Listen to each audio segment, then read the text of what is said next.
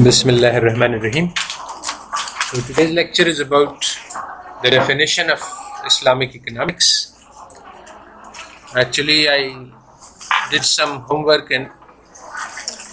there are nines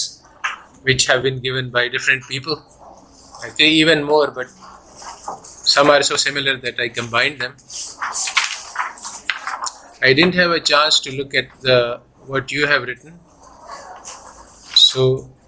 I'm not sure what impression has been created by the lectures that have been given to you. But I'm going to offer a new definition, one which I didn't find in the literature.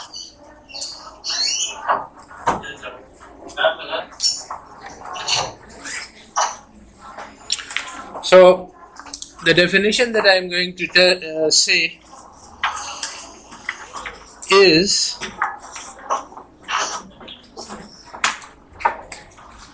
that the Islamic economics is the attempt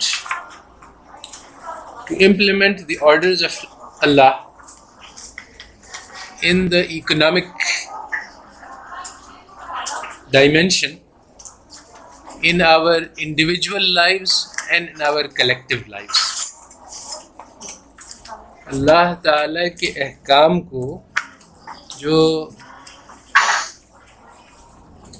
معیشت سے متعلق ہیں ان کو اپنی زندگی میں زندہ کرنے کی اور اپنے معاشرے میں زندہ کرنے کی کوشش کا نام ہے اسلامک اکنامکس ویسے تو یہ مختصر سا ڈیفینیشن ہے پہلی بات تو یہ ہے کہ یہ مجھے ملا نہیں کہیں پہ یعنی نو ڈیفینیشنز دیکھے ہیں میں نے مگر کسی نے یہ بات نہیں کہی ہے دوسری بات یہ ہے کہ حالانکہ یہ ڈیفینیشن مختصر ہے مگر اس میں بہت سارے چیزیں ایسی ہیں جو نہ صرف کلیش کرتی ہیں ان چیزوں سے جو ویسٹرن اکنامکس سکھلاتی ہیں بلکہ ان سے بھی کلیش کرتی ہیں جو زیادہ تر مسلمان سمجھتے ہیں تو پہلی بات تو یہ ہے اس میں بہت سارے پرابلمس اور آج کا لیکچر جو ہے وہ میں بنا رہا تھا تو میں بنا نہیں پایا کیونکہ مٹیریل بہت زیادہ تھا اور میرے پاس ٹائم بہت کم تھا اور اس کو آرگنائز کرنے کا وقت نہیں ملا مجھے تو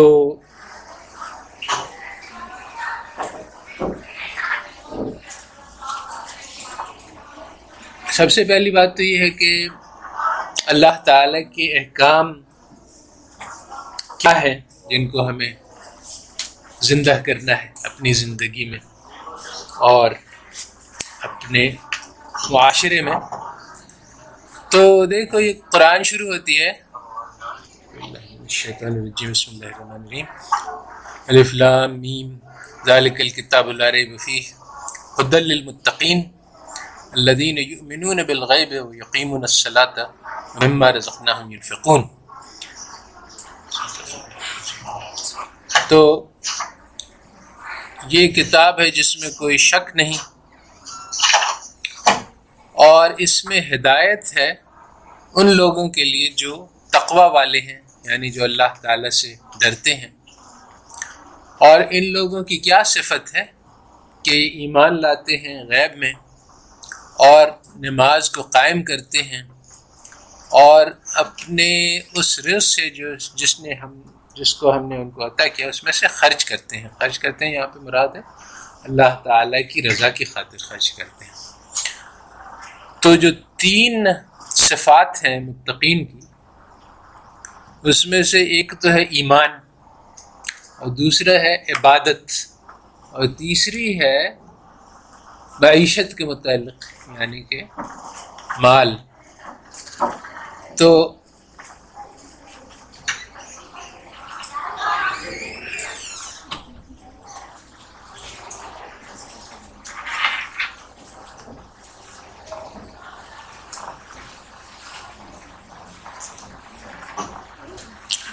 یعنی معاشی احکام جو ہے وہ اسلام کا ایک اہم پہلو ہے اس کے علاوہ بھی یہ بات ہے کہ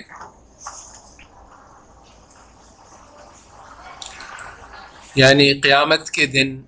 جو پانچ سوال ہیں ان میں سے ایک یہ بھی ہوگا کہ تم نے مال کہاں سے کمایا اور کہاں خرچ کیا تو یہ بھی وہ معیشت کے احکام سے متعلق ہے تو اس سے یہ پتہ چلا کہ اسلام کے بہت سارے احکام ہیں جو خرچ کرنے سے اور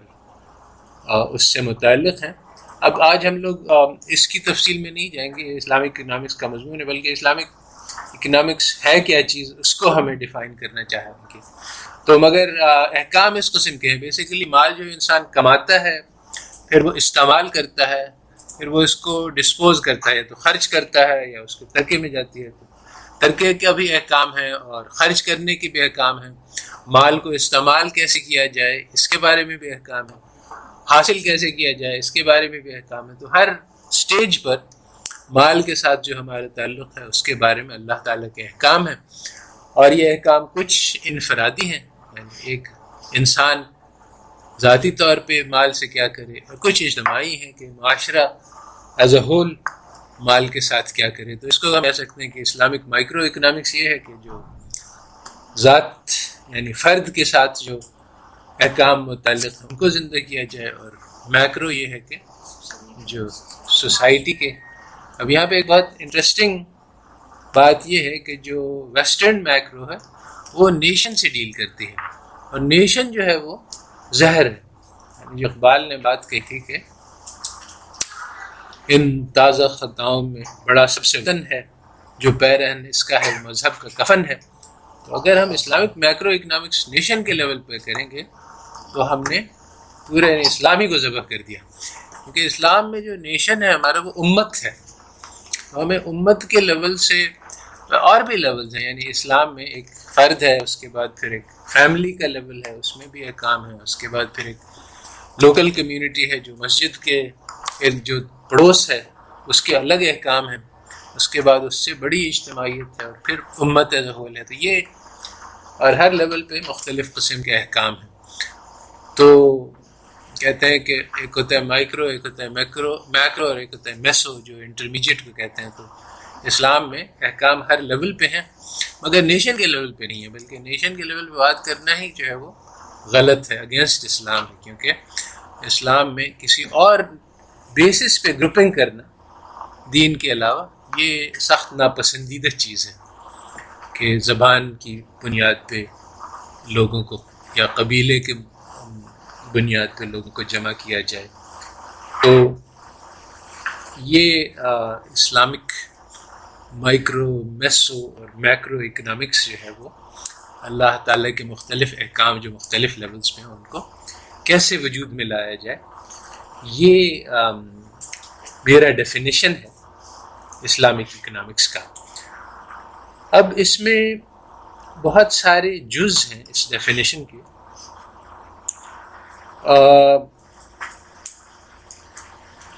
جن میں سے سب سے پہلا تو یہاں میں نے لیکچر شروع کیا تھا لکھنا مگر اس تک پہنچ نہیں سکا میں ایک قصہ مشہور ہے جو مولانا مصنوی نے مولانا جلال الدین رومی نے کوٹ کیا ہے کہ کچھ لوگ ایک ہاتھی کو لائے اندھیرے کمرے میں اور پھر لوگ گئے اور اس کے کسی نے اس کو اس کے پاؤں کو چھوا تو انہوں نے کہا کہ یہ تو ایک ستون ہے کسی نے اس کے کان کو چھوا تو اس نے کہا کہ یہ تو ایک پنکھا ہے کسی نے اس کی سونڈ کو چھوا تو اس نے کہا کہ یہ تو ایک پائپ ہے اور کسی نے اس کی پیٹھ کو چھوا تو کہا یہ تو تخت ہے تو مختلف لوگوں نے مختلف چیزیں بتلائی ہیں اسی طرح سے جو مختلف ڈیفینیشنز ہیں وہ سب ایک طرح سے جزیات ہیں اسلام کے ڈیفینیشن کے ان سب کو جمع کیا جا سکتا ہے تو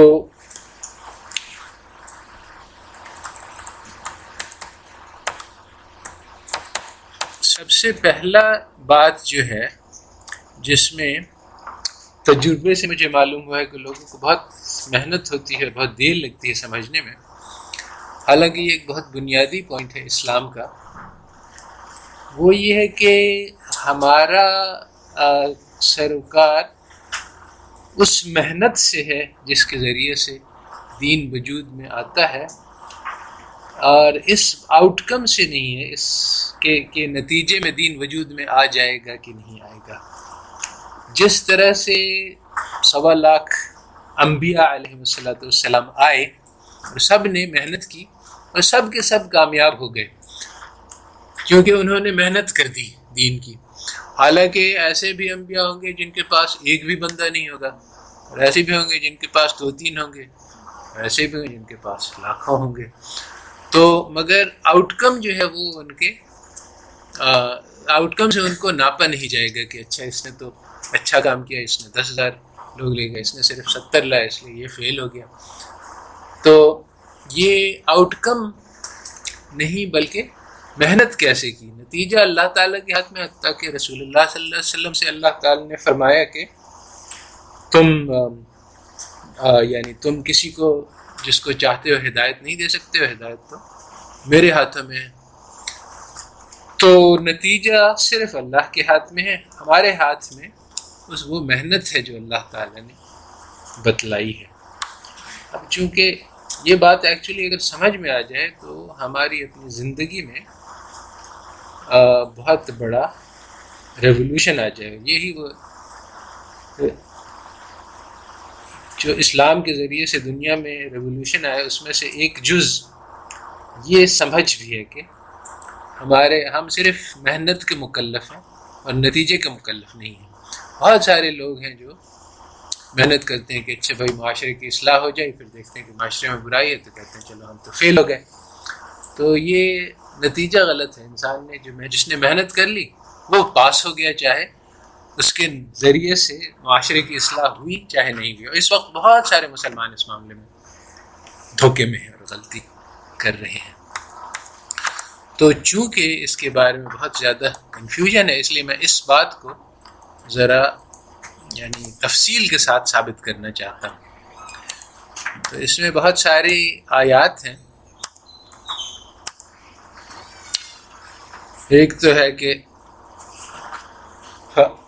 ام الانسان اذا اظام ابت اللہ رب ہُوف اکرم ہُوف یقول ربی اکرمن اماں اظام ابد اللہ فقدر علیہ رس و حوف یقول ربی آن کلّ اللہۃکرمکیم تو یہ صورت میں اللہ تعالیٰ فرماتے ہیں کہ جب انسان کو اللہ تعالیٰ آزماتے ہیں یہ اب لوگ ابتلا میں ڈالتے ہیں آزمائش میں ڈالتے ہیں کس طرح سے کہ اس کے پاس بہت سارا مال دے دیتے ہیں بہت سے اس کی اس کی بہت راحت آرام اور لگژری ہو جاتی تو وہ انسان خوش ہو جاتا ہے کہتا ہے کہ ہاں میرا مالک نے میرے ساتھ کرم کیا اور آج سے امام راضی لکھتے ہیں کہ تفسیر میں کہ وہ کہتے ہیں کہ یہ اللہ تعالیٰ نے صحیح کیا حق کیا انصاف کیا میرے ساتھ کہ میں اتنا اچھا آدمی ہوں چنانچہ ہاں جی، مجھے یہ ملنا ہی چاہیے تھا تو وہ سمجھتا ہے کہ یہ اس کا حق تھا کہ اللہ تعالیٰ اس کے ساتھ اور وہ یہ سمجھتا ہے کہ یہ میری محنت کا نتیجہ ہے جیسے کہ قارون سمجھتا تھا کہ یہ مال میں نے کمایا ہے تو یہ میری محنت کا نتیجہ ہے اور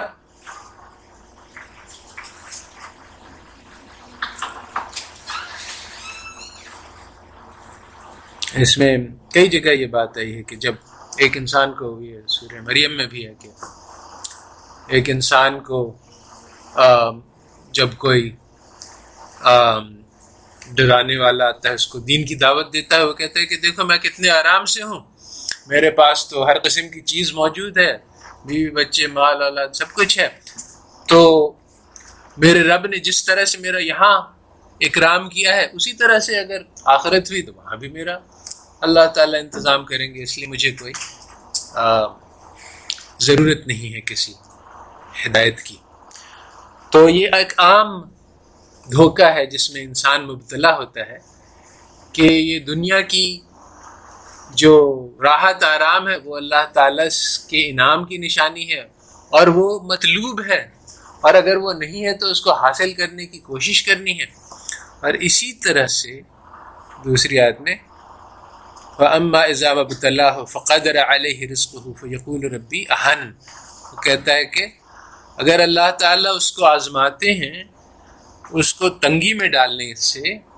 تو وہ کہتا ہے میرے رب نے تو میری بے عزتی کر دی آہن اردو کا لفظ ہے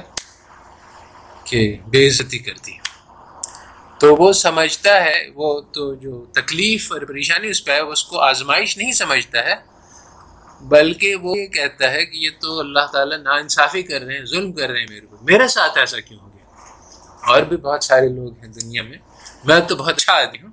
میرے ساتھ نہیں ہونا چاہیے اور اتنے سارے برے لوگ ہیں ان کے ساتھ اللہ تعالیٰ یہ معاملہ کرتے کہ اس کو کینسر ہو جاتا ہے اس کو میں تو اتنا یعنی نمازیں پڑھتا ہوں عبادت کرتا ہوں میرے ساتھ اللہ تعالیٰ نے ظلم کر دیا تو یہ اللہ تعالیٰ دونوں سے انکار کرتے ہیں کہ نہیں نہیں ایسا نہیں ہے بلکہ اب یہ اس کو سوچو کہ تم تمہارے اعمال کیا ہیں تم کیا کرتے ہو تم یتیموں کی مدد نہیں کرتے اس کا جو کنیکشن ہے وہ تھوڑا سوچنے کا مگر اس وقت ہمارا موضوع نہیں ہے اس لیے ہم اس سے آگے بڑھتے ہیں تو یہ دونوں چیزیں راحت اور آرام اور تنگی اور سختی اور پریشانی دونوں آزمائشیں ہیں آج نہ صرف یہ کہ انفرادی طور پہ مسلمان یہ سمجھ رہا ہے کہ مال حاصل کرنا جو ہے وہ ہمارے لیے ایک اچھی چیز ہے اور اس کو حاصل کرنا ضروری ہے اور یہ سمجھ رہا ہے کہ یہ یہی اکنامکس ہے کہ اکنامکس یہ ہے کہ مال کو حاصل کیا جائے اجتماعی طور پہ امت کے لیے اور انفرادی طور پہ ہر انسان کے لیے اور یہی اکنامک ٹیچنگ بھی یہی ہے کہ اکنامکس کا یہ کہنا ہے جو کنونشنل اکنامکس ہے وہ تو یہ کہتی ہے کہ جتنا مال زیادہ ہے اتنا ہمارا فائدہ ہے انفرادی طور پہ بھی اجتماعی طور پہ بھی مائکرو اکنامکس یہ کہ سارے ملک میں ویلتھ کیسے آ جائے اور مائکرو اکنامکس یہ ہے کہ انسان جو اپنی ویلتھ کو کیسے میکسیمائز کرے کیونکہ اس کے ذریعے سے پھر وہ اس کا ہیپینس اور سیٹسفیکشن اور ویلفیئر میکسیمائز ہوگا تو یہ دونوں باتیں یہاں پہ اسلام اس سے نفی کرتا ہے اور اس سے انکار کرتا ہے تو ایکچولی یہاں پہ دو آرگیومنٹس دیے جاتے ہیں بھائی مسلمس کہ نہیں یہ جو بات میں کہہ رہا ہوں یہ غلط ہے کہ ایسا نہیں ہے کہ اسلام ہمیں پیسوں کو پرسو کرنا نہیں سکھلاتا ہے بلکہ دو اس کے دلیل دی جاتی ہے کہ مسلمانوں کو پیسے کے پیچھے پڑنا چاہیے ایک دلیل تو یہ ہے کہ اللہ تعالیٰ نے قرآن میں لکھا ہے ربنا آتنا فی الدنیا دنیا وفی و حسنتم عذاب النار تو اس سے یہ ثابت کیا جاتا ہے کہ اللہ تعالیٰ نے ہمیں دنیا مانگنے کو کہا ہے اور اس کو فوقیت دی ہے ترجیح دی ہے آخرت پہ یعنی پہلے دنیا مانگو اور بعد میں آخرت مانگو اس سے ثابت ہوا کہ مسلمان کو پیسہ کمانے کی دنیا حاصل کرنے کی کوشش کرنی چاہیے اور دوسری دلیل یہ دی جاتی ہے کہ فقر جو ہے وہ انسان کو کفر تک پہنچا دیتا ہے تو اس کے معنی یہ ہوا کہ ہمیں فقر سے بچنے کی کوشش کرنی چاہیے کیونکہ فقر جو ہے وہ تو اس کے اس کے معنی یہ کہ ہمیں پیسے حاصل کرنے کی کوشش کی جائے تو یہ دو دلائل دیے جاتے ہیں کہ اسلام بھی ہمیں پیسہ بڑھانے کی تعلیم دیتا ہے اور اسی طرح سے اجتماعی لیول پر کہ تو ایک انڈیویجول لیول پہ بات سیکھے رب نعت فی دنیا حسنت اور یہ کہ فقر جو ہے وہ انسان کو کفر سے ملا دے گا اور ایک اجتماعی لیول پہ ہم ساری سوسائٹی کے طور پہ کیوں پیسہ جمع کریں تو یہ اس لیے کہ اللہ تعالیٰ کے بہت سارے احکام ہیں کہ غربت کو مٹاؤ غریبوں کی مدد کرو تو یہ کیسے ہوگا اگر یہ اس طرح سے ہوگا کہ اگر سوسائٹی میں پیسے ہوں گے تبھی ہم یہ سب کام کر سکیں گے تو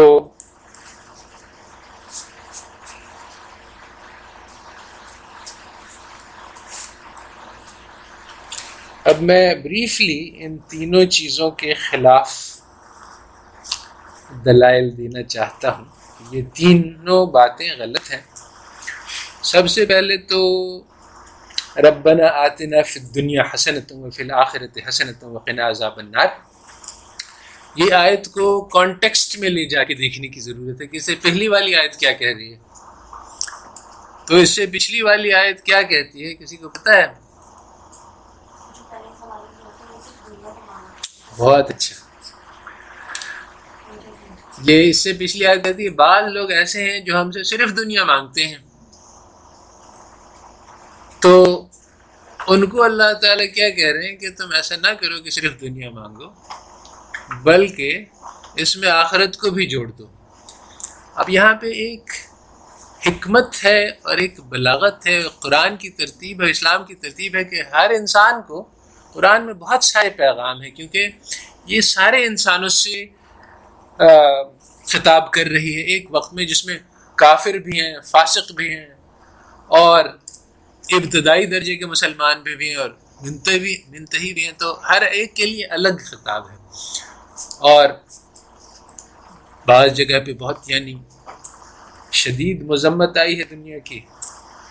اور بعض جگہ پہ یہاں پہ اس آدمی کو سے بات کر رہے ہیں اللہ تعالیٰ جو صرف اللہ تعالیٰ سے دنیا مانگتا ہے کہتا ہے کہ ایسا نہ کرو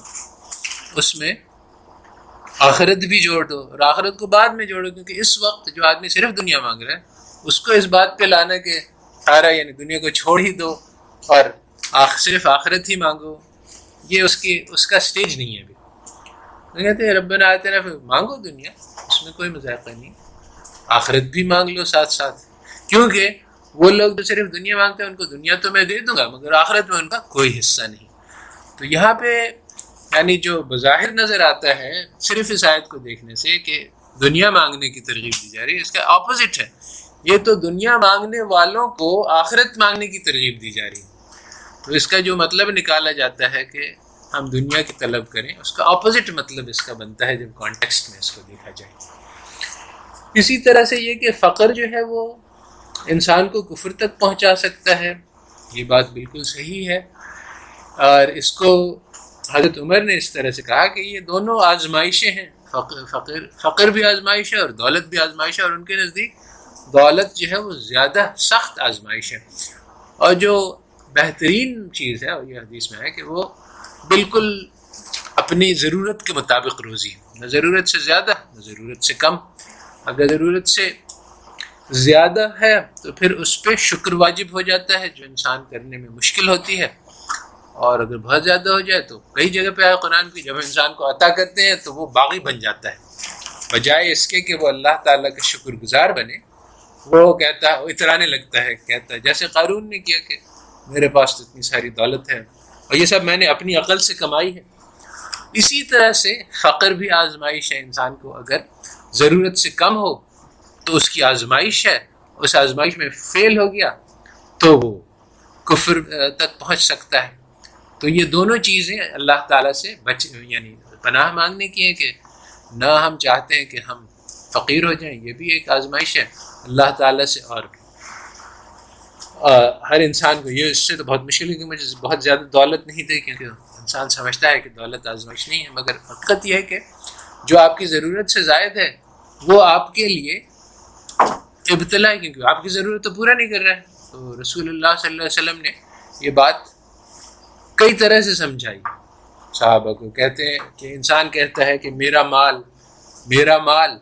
مگر مال تو اس کا وہ ہے جو اس نے کھا کر خرچ کر دیا یا پہن کر خرچ کر دیا یا صدقہ دے دیا تو جو مال آپ استعمال کر سکتے ہیں وہ تو آپ کے لیے صحیح ہے اور جو بینک میں پڑا ہوا ہے وہ حجت ہے آپ کے خلاف کہ اس کے میں نے دیا تھا پھر وہ آپ کے اوپر ذمہ داری ہے کہ اس کے لیے آپ صحیح مقصد اور ڈھونڈیں اور اس تک پہنچائیں تو بڑی آزمائش ہے اور بہت ذمہ داری کا کام ہے تو صحیح یہی ہے کہ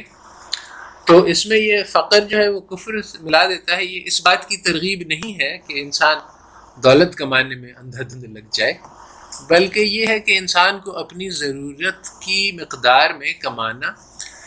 ایک درجے کا یعنی یہ بھی دینی ایک فریضہ ہے اور صحیح ہے انسان کو اپنی ضرورت کے مطابق کمانا چاہیے مگر یہ کہ میکسیمائز اس کا کوئی کانسیپٹ نہیں ہے ضرورت کے مطابق کمانا ہر انسان کو ضروری ہے کیونکہ اگر وہ نہیں کمائے گا تو وہ معاشرے کے اوپر ایک بوجھ بنے گا اور یہ انسان یہ مطلوب نہیں ہے اسلامک ٹیچنگز کے خلاف تو یقیناً اپنے گزارے کے لائق کمانا جو ہے وہ انسان کے اوپر ضروری ہے مگر اس کی یہ معنی نہیں ہے کہ ویلتھ جنریشن اور منی میکسیمائزیشن دین کا حصہ ہے تو یہ تو دوسری بات تیسری بات یہ کہ اچھا بھائی معاشرے ایز اے ہول میں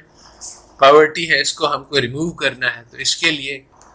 نیشن کے لیے ہمیں گروتھ کو میکسیمائز کرنا چاہیے اور جی این پی پر کیپٹا کو بڑھانا چاہیے بات یہ ہے کہ اگر ہم دیکھتے ہیں پریکٹیکل ایکسپیرینس ممالک کا دیکھتے ہیں کہ امریکہ میں بے تحاشا G N P per capita میں انکریز ہوئی ساتھ ساتھ پاورٹی بھی بے تحاشا انکریز ہوئی تو اگر یہ ہوتا کہ پاورٹی ریموول کا تعلق ہے پیسے کے بڑھانے سے تو وہاں ہو چکا ہوتا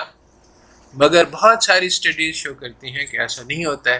کیپٹلزم کا سسٹم ایسا ہے کہ اچھا کہ وہ کہتے ہیں کہ ایک چیز ہے جس کو کہتے ہیں ٹرکل ڈاؤن افیکٹ کے پیسہ جمع کر لو اور وہ خود بخود غریبوں تک پہنچ جائے گا اور یہ بات بالکل ہی حقیقت کے خلاف ہے بلکہ میں نے ایک آرٹیکل لکھا ہے دا ویکیوم کلینر افیکٹ کے اصل میں جو ہے وہ جب کیپٹلزم چلتا ہے تو وہ پیسہ نیچے سے سمیٹ کر اوپر تک پہنچا دیتا ہے اور اس کا یعنی بہت سارے شواہد ہیں آج کل یعنی اسٹگلٹس نے لکھا ہے بہت بہت مشہور ہو گئی ہے کہ ٹاپ ون پرسینٹ کے پاس جتنا پیسہ ہے وہ ایٹی پرسینٹ ساری دنیا کی دولت ہے اور باٹم نائنٹی نائن کے پرسینٹ کے پاس کچھ بھی نہیں ہے اور یہ بڑھتا جا رہا ہے سچویشن یہ ڈسپیرٹی جو ہے یہ نہیں کہ کم ہو رہی ہے جو کہ ٹرکل ڈاؤن اگر ہوتا تو ویسا ہوتا بلکہ ویکیوم کلینر چل رہا ہے وہ نیچے سے اور کھینچ کے اوپر لے جا رہے ہیں تو یہ تیسری بات بھی غلط ہے کہ پیسہ جمع کرنے سے غربت نہیں مٹے گی تو یہ جو اسٹینڈرڈ اکنامک تھیوری ہے ساری کی ساری اسی بات کے متعلق ہے کہ انسان یعنی انفرادی طور پہ کیسے اپنی یوٹیلٹی کو ویلتھ کو میکسیمائز کرے اور کیسے ایک معاشرہ ایز اے ہول اپنے جی این پی کو میکسیمائز کرے اور اس کا اسلام سے کوئی تعلق نہیں تو اب جو بنیادی بات یہ ہے کہ اکنامک تھیوری کی بنیاد پڑی ہے یوٹیلٹی تھیوری پہ یوٹیلٹی تھیوری جو ہے وہ ایک فلسفہ ہے جس کا کہتے ہیں کہ آؤٹ کم اورینٹیڈ ہے کہ دو طرح کی یعنی چیزیں ہیں ایک آؤٹ کم اورینٹیشن ہوتا ہے ایک پروسیس اورینٹیشن ہوتا ہے کہ وہ طریقہ جس کے ذریعے سے کام کیا جائے اور ایک یہ ہے کہ وہ رزلٹ تو جیسے مشہور انگریزی کا محاورہ ہے کہ it's not whether you win or lose it is how you play the game تو اس میں یہ دو باتیں آ گئی ہیں ایک تو یہ کہ آدمی اسکور دیکھے کہ تھری ٹو ہم جیت گئے بس دیٹ از واٹ میٹرز اور جس طرح سے بھی ہو سکے اور دوسرا یہ کہ نہیں اگر آدمی جو ہے وہ کھیل جو ہے وہ رولس کے مطابق کھیلے اور تو پھر ہار جیت تو سیکنڈری ہے تو جو اکنامک تھیوری ہے بہت اسٹرانگلی آؤٹ کم اورینٹیڈ ہے اگر یعنی لوگوں کے پاس یعنی ایک سوسائٹی کی جو ویلفیئر ہے جو وہ اس پہ ڈپینڈ کرتا ہے کہ لوگوں کے پاس کتنا مال ہے یہ اس پہ نہیں ڈپینڈ کرتا ہے کہ وہ کیسے کمایا کیسے خرچ کیا اور یعنی وہ پروسیس جو جس سے اسلام بہت کنسرنڈ ہے کہ حلال طریقے سے کماؤ حلال کھاؤ حلال طریقے سے استعمال کرو حلال طریقے سے خرچ کرو یہ ایشوز نہیں ہیں بلکہ جس آدمی کے ہاتھ میں جو آ گیا اس کی ریلٹی اس سے ڈٹرمن ہوتی ہے کہ اس کے پاس گڈز کتنے ہیں کیسے آئے اس سے مطلب نہیں کیسے استعمال کر رہا ہے اس سے مطلب نہیں دوسروں کے پاس کیا ہے اس کی اس کی ذمہ داری کیا ہے اس سے کوئی مطلب نہیں تو یہ اکنامک تھیوری کی کانسیپٹ ہے اور جو ہماری کانسیپٹ ہے وہ اس سے بالکل اپوزٹ ہے کہ وہ پروسیس سے متعلق ہے آؤٹ کم سے متعلق نہیں ہے اب میں اس بات کو دیکھو اس کا یعنی مثال دیتا ہوں جو ہماری یونیورسٹی میں ہوئی اور ایسا ہوتا رہتا ہے کہ لوگوں نے کہا کہ یہاں ہمارے پاس کچھ غریب امپلائیز ہیں تو ان کے لیے فنڈ جمع کیا جائے تو وہ کیسے کریں گے چلو جو جو ہمارے پاس ٹیچرز آتے ہیں باہر سے ان کے اوپر ہمیں ٹیکس لگا دیتے ہیں زبردستی جو وہ پسند بھی نہیں کرتے ہیں اور جو کانٹریکٹ کا حصہ بھی نہیں ہے اور وہ ٹیکس ہم جمع کر کے غریبوں کی مدد کر دیں گے تو اگر مطلوب غریبوں کی مدد ہے تو پھر تو یہ اس کا کچھ جواز بنتا ہے اگر مطلوب وہ پروسیس ہے اور میرا یہاں پہ آرگیومنٹ یہی کہ پروسیس ہے کہ انسان کے دل میں غربوں کا درد پیدا ہو جائے اور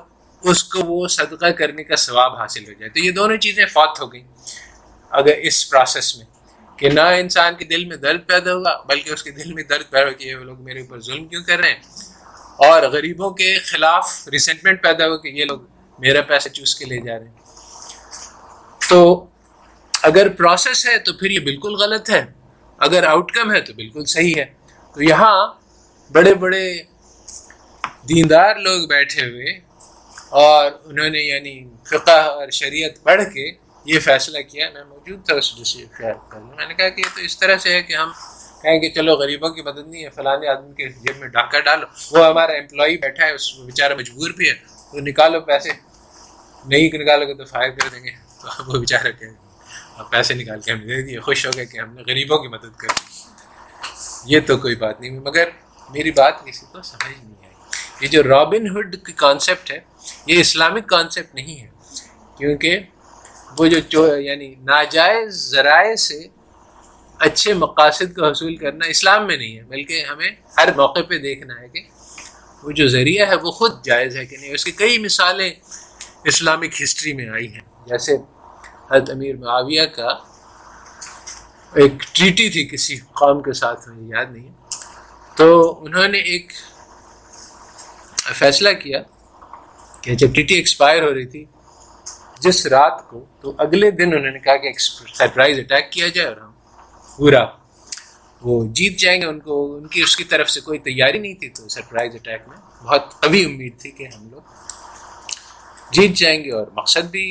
اسلامک تھا کہ اسلام کا غلبہ ہو جائے تو مگر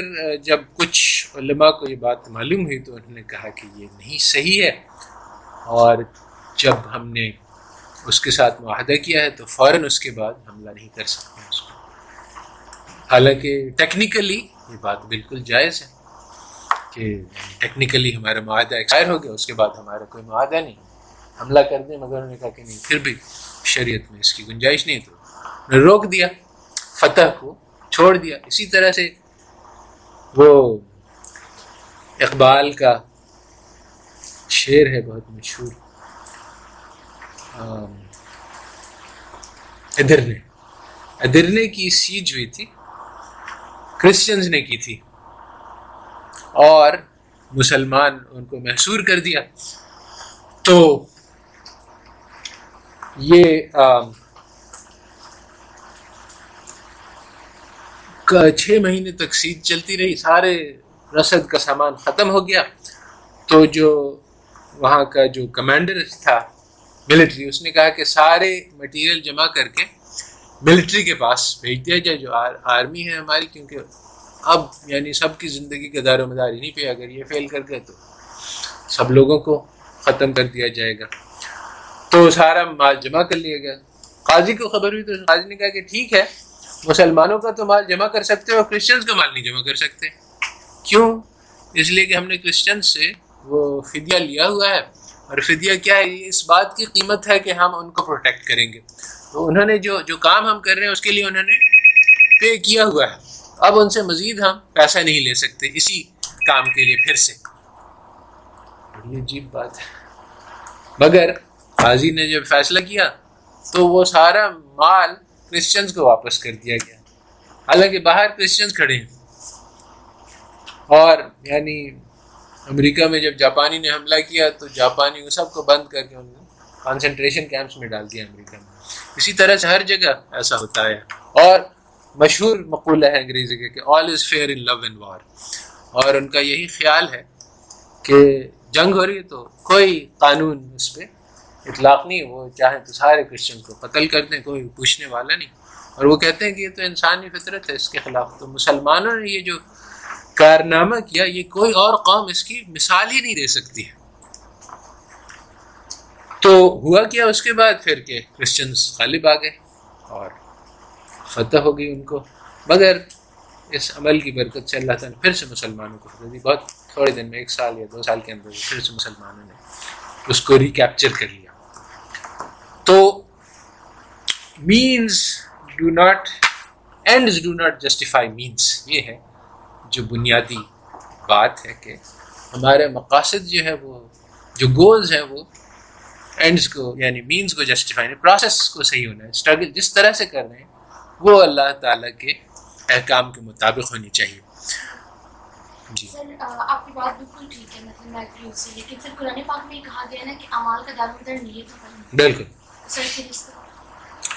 ہاں یہ ایک الگ بحث ہے اور ضروری بحث ہے اور اہم بھی ہے مگر اس وقت میں جی،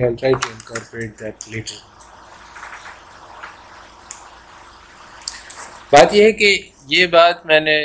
پچھلی بار یعنی اور کئی گروپس میں سمجھانے کی کوشش کی بہت مشکل ہوئی ہے کیونکہ لوگ اس کو مانتے نہیں اس لیے میں اس کی کئی مثالیں اور دیکھ کے سمجھانا چاہتا ہوں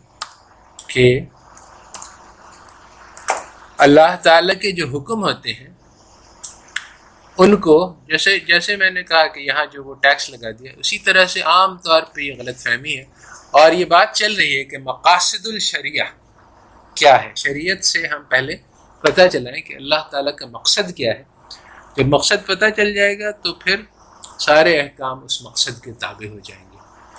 تو مگر اس مقصد کو سمجھنے میں اگر ہم سے غلطی ہو گئی تو بہت بڑا نقصان ہو جائے گا اس وقت یہ بہت عام ہو گیا ہے جیسے ایک عام بات یہ سمجھی جا رہی ہے اور کہی جا رہی ہے کہ اسلام کا مقصد یہ ہے کہ پاورٹی کو ختم کر دیا جائے بظاہر ایسا نظر آتا ہے کیونکہ زکوٰۃ میں یہی ہے کہ غربا کی مدد کی جائے بہت سارے احکام ہیں کہ غربا کی مدد کی جائے اور بھوکے اور یتیم اور بیوہ سب کی مدد کی جائے ان سب کے یعنی بہت اسٹرانگ احکام ہیں تو آبویسلی اگر یہ کام ہے تو اس سے یہ مطلب ہوگا کہ اللہ تعالیٰ چاہتے ہیں کہ غربت ختم ہو جائے کیونکہ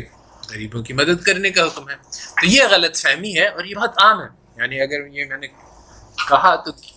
ایک فارم پہ ویب سائٹ پہ جس پہ ڈسکشن ہو رہا تھا ہنڈریڈ پرسینٹ لوگ میرے خلاف تھے کہ نہیں یہ بات صحیح نہیں ہے جو آپ کہہ رہے ہیں کہ مطلوب تو یہ ہے کہ ہم محنت کریں غربت کے خلاف یہ مطلوب نہیں ہے کہ غربت ختم ہو جائے یہ بات یا تو لوگوں کو سمجھ میں نہیں آئی میری یا انہوں نے اگری نہیں کیا تو ہنڈریڈ پرسینٹ اسی لیے میں اس کو یہاں پہ وضاحت کرنا چاہتا ہوں اور یہ چونکہ اکنامکس کا بنیادی مسئلہ ہے اس لیے اس کو ذرا تفصیل کے ساتھ ڈسکس کرنے کی ضرورت ہے تو ایک سمپل سی مثال ہے کہ اللہ تعالیٰ نے ابراہیم علیہ السلام کو حکم دیا کہ اپنے بیٹے کو ذبح کرو تو اس سے ہم یہ سمجھیں گے کہ اللہ تعالیٰ کا مقصد ہے کہ اسماعیل علیہ السلام قتل ہو جائیں مگر ظاہر بات ہے کہ اللہ جب انہوں نے چھری چلائی تو اللہ تعالیٰ نے کہا تم نے وہ جو حکم تھا وہ پورا کر دیا تو مطلب یہ ہے کہ ذبح مقصود نہیں تھا بلکہ اطاعت مقصود تھی اور یہ دکھلانا مقصود تھا کہ اللہ تعالیٰ کی محبت غالب ہے باقی ساری محبتوں پر اور یہ تقاضا بالکل صاف صاف قرآن میں لکھا ہوا ہے کہ اللہ کی محبت اور اللہ کے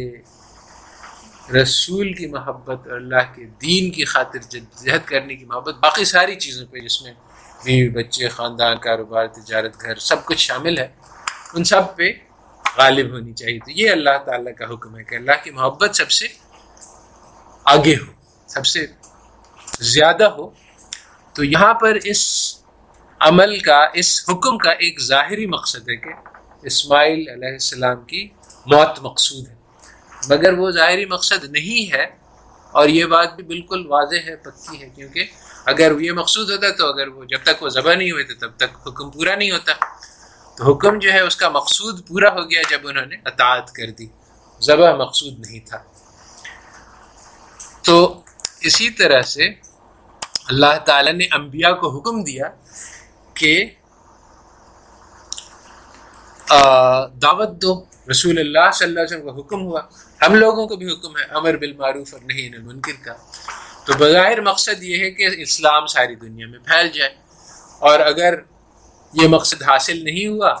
تو پھر وہ فیل ہو گئے کیونکہ انہوں نے جو مقصد جو حکم دیا گیا تھا وہ پورا نہیں کر سکے مگر ہمیں یہ پتہ ہے کہ ایسا نہیں ہے کیونکہ ہمیں یہ پتہ ہے کہ بہت سارے انبیاء جو ہیں انہوں نے کسی پہ بھی بہت ساری دعوت دی بہت ساری جگہ پہ لوگوں نے ان کی بات نہیں مانی تو اس کا مقصد پھر کچھ اور ہے مقصد یہ ہے کہ انبیاء علیہ السلام کو نمونہ بنا کر پیش کیا جائے ان کا نمونہ یہی ہے کہ وہ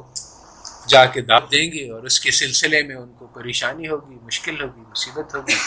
اور اس پہ وہ صبر کریں گے اور اللہ تعالیٰ سے مانگیں گے تو انبیاء کو نمونہ بنانا ہدایت تو صرف ان کو ملے گی جو اللہ تعالیٰ چنتے ہیں اور اس کا ذریعہ اور سبب انبیاء کو بنایا جائے گا اور اللہ تعالیٰ کی حجت کو پورا کیا جائے یہ بھی ایک مقصد ہے کہ وہ لوگوں کے پاس ہے اللہ تعالیٰ قرآن میں لکھا ہے کہ وہ یہ نہ کہہ سکیں کہ بعد میں کہ ہم تک کوئی ڈرانے والا نہیں پہنچا تو یہ بھی ایک مقصد ہے تو یہاں پہ بھی بات واضح ہے کہ جو ظاہری مقصد ہے ہدایت کا پھیل جانا وہ اصل مقصد نہیں ہے اصل مقصد وہ اور پھر یہی ہے کہ پروسیس اور آؤٹ کم کے وہ پروسیس ہے وہ مقصود ہے کہ ہدایت کی محنت کیسے کی جاتی ہے اور یہ مقصود نہیں ہے کہ ہدایت ایکچولی پھیل جائے یعنی یہ مقصود تو ہے اللہ تعالیٰ کا مقصد ہے ہمارا مقصد نہیں ہے یعنی ہمارے لیے یہ گول نہیں ہے اور ہم اپنی محنت کو اس طرح سے نہیں جانچیں گے کہ آؤٹ کم کیا ہوئی اس معاملے میں یعنی بہت سارے لوگ غلط فہمی میں مبتلا ہے کہتے ہیں کہ ہاں ہم نے اتنی ساری محنت کی نتیجہ کیا نکلا تو نتیجہ کیا نکلا اس کو بھی یعنی غور کرنے کی ضرورت ہے کہ اتنے سارے لوگ اصلاح کی محنت کر رہے ہیں مگر نتیجہ زیرو نتیجہ اگر ہم یہ دیکھیں کہ ہاں بھائی رشوت عام ہے یہ یعنی برائی عام ہے ہر قسم کی خواہشی اور برائی پھیلی ہوئی ہے تو ہم کہیں گے اچھا یہ سارے لوگ جو صالحین اور یہ اصلاح کی کوشش کر رہے ہیں سب فیل ہیں کیونکہ ہم نے آؤٹ کم جو دیکھی وہ نہیں ہے جو بظاہر مطلوب ہے تو یہاں پہ یہ بھی ضروری ہے کہ یہ سمجھنا ہے کہ یہ آؤٹ کم کہاں پہ دیکھی جائے آؤٹ کم میں ہمیں یہ نہیں دیکھنا ہے کہ معاشرے کی اصلاح ہوگی نہیں ہمیں یہ دیکھنا ہے کہ یہ جو محنت ہے یہ محنت اللہ تعالیٰ کی خاطر اگر کی جا رہی ہے نیت والا معاملہ صحیح ہے اگر تو پھر اس کا نتیجہ دلوں میں نکلے گا کہ اس کے اندر انسان کے اندر خوشی پیدا ہو جائے گا خضو پیدا ہو جائے گا انسان کے اندر تعلق اللہ پیدا ہو جائے گا قرب پیدا ہو جائے گا اس کے اندر وہ تقوا پیدا ہو جائے گا تو یہ نتیجہ ہے اگر یہ نتیجہ نکل رہا ہے باقی ساری دنیا جو ہے وہ غلط طرف جا رہی ہے اور ایک آدمی ہے جو لگا ہوا ہے کہ اصلاح کے لیے تو دنیا میں کوئی اس کی بات نہ سنیں اس کے اندر وہ نتیجہ پیدا ہو جائے گا بشرطے کہ اس کی عمل جو ہے وہ صحیح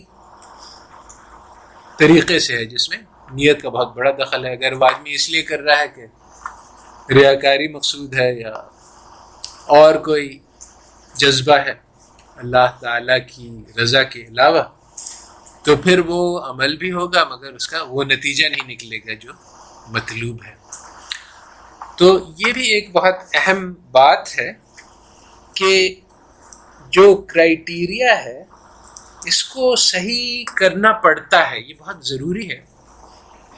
کہ ہم لوگ جو اسکیل ہے جس سے میجر کر رہے ہیں سکسیس وہ صحیح رکھیں کہ اگر ہم آؤٹ کمز کی طرف دیکھیں گے تو ہم مایوس ہو جائیں گے ہم سمجھیں گے کہ کچھ نہیں ہوا ہم کہیں گے اتنی ساری میں نے محنت کی بیکار گئی تو اس لیے اس کو چھوڑ دینا چاہیے اگر ہم اس کو اپنا یعنی میجرمنٹ کا طریقہ دیکھیں کہ اپنے دل کی طرف دیکھیں تو اگر تو یہ تو پھر اللہ تعالیٰ کا وعدہ ہے کہ ولزین جاہدو فینا نہ نہ دینا ہم کہ جو میرے اوپر محنت کرے گا ہم اس کو اپنا راستہ دکھائیں گے تو اگر انسان دنیا پہ محنت اس طریقے سے کرے گا کہ اس میں اللہ کی رضا کی مطلوب مطلوب ہوگی تو یہ اللہ پہ محنت ہے اور اس کا نتیجہ گارنٹیڈ ہے کہ دل میں یعنی اللہ تعالیٰ اس کو اپنی طرف اپنا قرب اپنے راستوں کی ہدایت دیں گے اور اگر ایسا نہیں ہو رہا ہے یعنی ہمارے دل میں وہ کیفیات نہیں پیدا ہو رہے ہیں اس کے معنی ہماری محنت میں کوئی غلطی ہے غلطی یہی ہے کہ نیت غلط ہو عمل کا طریقہ غلط ہو یا ہم نے کوئی شریعت کا قانون کو وائلیٹ کیا ہو جیسے کہ یعنی زبردستی کسی پر ظلم کر غریب کو پیسہ دے دیا تو آپ نے کہا کہ یہ دیکھو میں نے غریبوں کی مدد کی اللہ تعالیٰ کا حکم حکم ہے اس لیے مجھے اب وہ قرب حاصل ہونا چاہیے تو نہیں ہوگا کیونکہ وہ آپ نے شریعت کے توڑ کے یہ کام کیا ہے تو اسی طرح سے یعنی یہ تو گارنٹیڈ ہے کہ جو شخص اللہ تعالیٰ پہ محنت کرے گا اس کو اس کا نتیجہ ملے گا اور دنیا میں ملے گا اور اس کو دیکھ سکے گا وہ مگر اس کے دل کے اندر ہوگا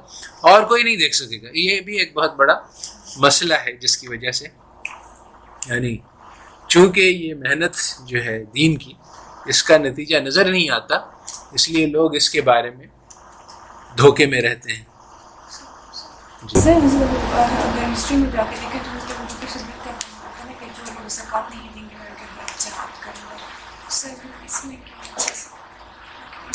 یہ تو یعنی وہ اللہ تعالیٰ کا حکم پورا کر رہے تھے اور بلکہ جب اس کا مشورہ ہوا تو لوگوں نے کہا کہ حضرت عمر نے کہا بڑے بڑے صحابہ نے کہا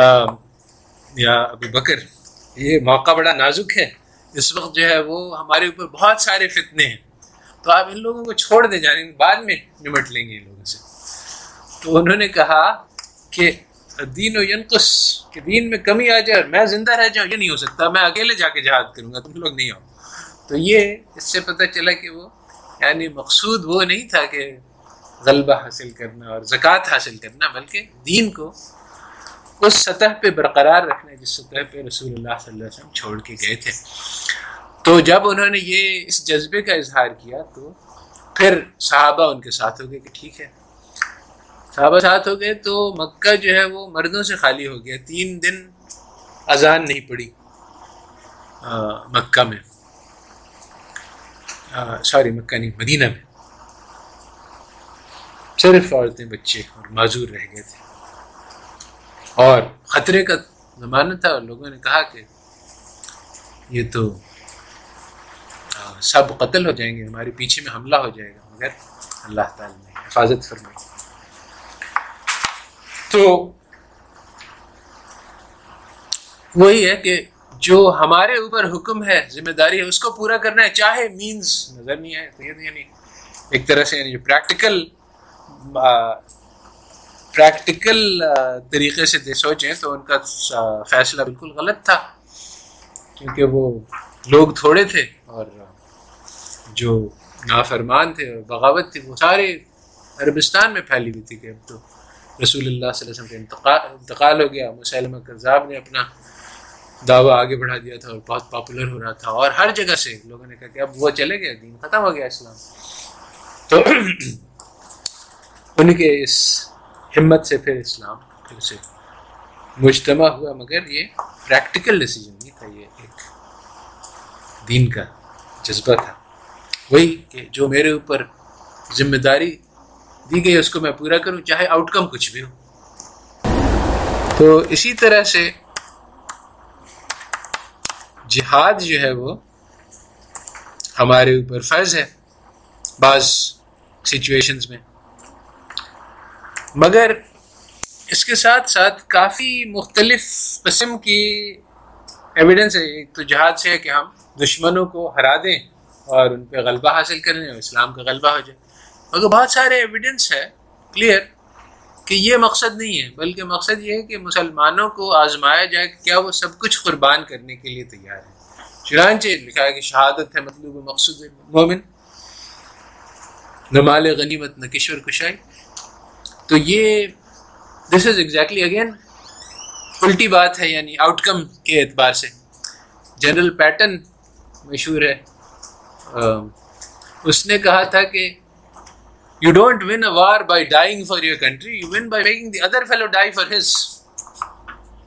تو اس کو تو وننگ مقصود تھی اس نے کہا کہ بھائی یہ کیا بات ہے کہ you should die for your country دوسرے آدمی کو ڈائی کرواؤ اپنی کنٹری کے لیے تب تمہاری فتح ہوگی تو عقل کا یہی تقاضا ہے کہ بھائی ہم شہید کیوں ہوں ہم اس کو شہید کریں گے تب ہماری فتح ہوگی تو خود شہید ہونا جو ہے یہ تو کاؤنٹر پروڈکٹیو ہے تو یہاں پہ مقصود یہی کہ ہمارا تو یعنی امتحان یعنی آؤٹ کم کے فتح حاصل ہو جائے یہ مقصود نہیں ہے مقصود یہ ہے کہ انسان کی آزمائش ہو رہی ہے کہ دیکھیں کہ وہ ہر چیز اللہ تعالیٰ کی خاطر قربان کر سکتا ہے کہ نہیں اپنی جان کو قربان کر دے تو یہ شہادت ہے تو اگین یہی بات ہے کہ پروسیس مطلوب ہے آؤٹ کم مطلوب نہیں ہے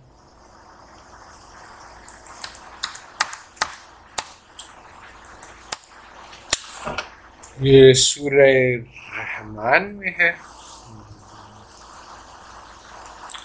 الحمد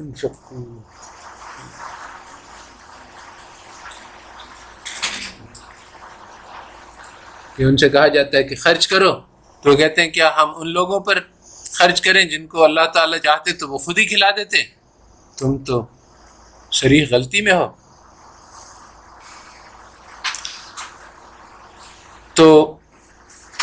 اس میں کافر کہتے ہیں کہ بھائی اگر کافر ان کو کھلانا یعنی جو غریب ہیں ان کو کھلانا تو اللہ تعالیٰ خود کھلا دیتے ہیں ان کو نہیں کھلایا تو ہم کیوں کریں تو یہاں پہ بھی وہی بات ہے کہ مقصود کھلانا نہیں ہے بلکہ وہ جو دل کی صفائی ہے جو حاصل ہوگی مال خرچ کرنے سے اور یہ کہ غریبوں کے ساتھ ہمدردی پیدا ہوگی اور بہت سے اور مقاصد ہیں جو انسان کے اندر جو پیسے کی محبت ہے وہ کم ہوگی اللہ تعالیٰ کے حکم کی اطاعت کرنا سیکھے گا انسان تو یہ سارے مقاصد ہیں جو کہ پروسیس جائیں گے وہ ان کو کہا جاتا ہے خرچ کرو تو اس کا مقصد یہ نہیں ہے کہ غریب کھانا لگے تو اگر یہ مقصد ہوتا ہے تو واقعی اللہ تعالیٰ کھلا سکتے ہیں اللہ تعالیٰ کیا مسئلہ ہے مگر حکم کا مقصد یہ ہے کہ وہ اطاعت کریں اور ان کے دل میں ہمدردی پیدا ہو اور وہ مال کی مال کی محبت میں کمی آئے یہ مقاصد ہیں اور جو ظاہری مقصد ہے وہ نہیں ہے اسی طرح سے ہم دو عام مثال دیتے ہیں جو آرڈنری لائف سے ہیں جس میں انسان آسانی سے مقصد کو کنفیوز کر سکا ہے ایک تو جاگنگ کی مثال ہے کہ ایک آدمی دوڑا چلا جا رہا ہے تیزی تیزی تو ہم گاڑی میں ڈرائیو کر رہے ہیں تو رک کے ارے بھائی آپ جلدی میں لگتے ہیں آپ کو کہیں پہنچا دوں میں تو وہ کہہ گئے نہیں مجھے کہیں پہنچنا نہیں ہے مقصود فی نف سے ہی جاگنگ ہی ہے تو اس لیے یعنی اگر ہم سمجھے کہ اچھا یہ اتنا تیزی سے جا رہا ہے کہیں پہنچنا مقصود ہے تو پھر وہ غلط فہمی ہو جائے گی ہمیں اسی طرح سے ایک قسم کی ایکسرسائز ہوتی ہے اس کو کہتے ہیں آئسومیٹرک ایکسرسائز اس میں بیٹھے بیٹھے یعنی اگر میں یہاں بیٹھ کے اپنے اس ڈیسک کو پریس کروں زور سے تو یہ ہاتھوں کے مسلس جو ہیں یہ اسٹرینتھ ہوں گے اس کو میں بیٹھے بیٹھے دس مرتبہ کر لوں تو اگر روزانہ کروں تو مسلس میرے بڑھ جائیں گے تو اس میں یعنی دیوار کو دھکا لگانے کے بھی کہا جاتا ہے تو یہ آفس والوں کے لیے ایکسرسائز کا طریقہ ہوتا ہے جو میدان میں جا کے بھاگ دوڑ نہیں کر سکتے اب ہم کسی سے کہیں گے دیکھو ایسا کیا کرو کہ روزانہ دس بار جو ہے اس دیوار کو دھکا لگایا کرو زور سے تو وہ آدمی اگر والا نہ کرے اس کے مسلس امپروو ہو جائیں گے اگر وہ یہ سمجھے کہ ہم نے اس لیے کہا کہ وہ دیوار ہل جائے گی تو وہ تھوڑی دیر میں جو ہے وہ کہے گا کہ نہیں یار یہ تو اس سے کچھ ہوتا نہیں میں نے بڑی کوشش کی دس دن اپنی پوری محنت لگا کے دیکھی دیوار بالکل ٹس سے مس نہیں ہوئی اس لیے جو ہے وہ یہ بیکار کام ہے تو اسی طرح سے مسلمان کہتے ہیں کہ ہم نے بڑی محنت کی اصلاح کی کوشش کی مگر کوئی سنتا نہیں تو اس کو چھوڑ دو تو ہماری کامیابی جو ہے وہ اطاعت ہے اللہ تعالیٰ کے جب امر کو ہم نے پورا کر دیا تو ہم کامیاب ہو گئے اس پہ نہیں منحصر ہے کہ نتیجہ نکلا کہ نہیں نکلا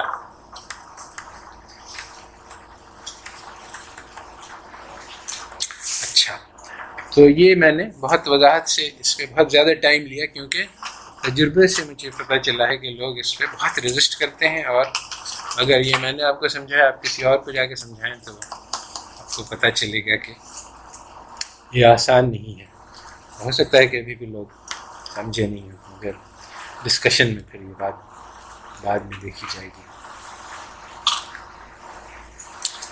اچھا تو یہ بات کہ ہمارا مقصد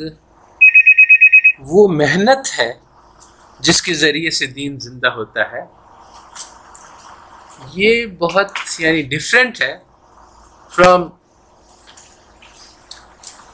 um, any conception of knowledge کیونکہ جو علم جس کو ویسٹ میں یعنی بتلایا گیا کہ یہ علم ہے وہ ایک کتابی چیز ہے نالج کا ڈیفینیشن ہی جو آج کل معروف ہے وہ یہ ہے کہ آ, اس کو کہتے ہیں ٹرو جسٹیفائڈ بلیف کسی حقیقت کے بارے میں علم ہو جانا تو چنانچہ وہ چیز ہے جو کتابوں کے ذریعے سے پڑھائی جا سکتی ہے مگر جو بات میں کہہ رہا ہوں وہ کتابوں کے ذریعے سے پڑھائی نہیں جا سکتی کیونکہ وہ تو ایک محنت کا نام ہے تو پرانے زمانے میں اس بات کو بھی یعنی ایکچولی ارسٹاٹل نے پہلی مرتبہ کہا تھا کہ علم کی تین قسمیں ہیں ایک اپسٹیم ہے جو سائنٹیفک نالج ہے جو کتابوں کے ذریعے سے تھیوریٹیکل نالج ہے کتابوں کے ذریعے سے پڑھائی جا سکتی ہے ایک پریکٹیکل نالج ہے اٹھا کے رکھ تو پریکٹیکل نالج جو ہے وہ آپریشنلی سکھلائی جاتی ہے اگر میں کہوں کہ سرجری کرنی ہے تو اب اس کا یعنی میں کہوں کہ یہ کتاب پڑھ لو اس میں سارا طریقہ بتلا ہے آپ اس کو پڑھ لیں اس کے بعد کہیں گے چلو بچھڑی اٹھاؤ تو وہ بیچارہ تو کیا چاہے آپ کے پاس پرفیکٹ کتاب ہو اس میں ہر چیز ہنڈریڈ پرسینٹ کریکٹلی اس نے بتلائی ہوئی ہو کہ کیسے سرجری کرنی ہے اگر آپ چھری اٹھا کے کریں گے تو یور گان کیونکہ وہ نالج جو ہے وہ کتاب کے ذریعے سے دی نہیں جا سکتی وہ ایکسپیرینشل نالج ہے ایک ماہر سرجن آپ کے ساتھ بیٹھے گا اور کہے گا کہ یہ کرنا ہے اور یہ جو تمہیں نظر آ رہا ہے کتاب میں بتایا گیا کہ یہ وہ اپیتھیلیل ہے یہاں سے وہ وین آ رہی ہے اس کو خبردار یاد کرنا اس کو نہیں کاٹ دینا ورنہ وہ خون نکلائے گا وغیرہ وغیرہ تو جو پریکٹیکل ایکسپیرئنس ہے وہ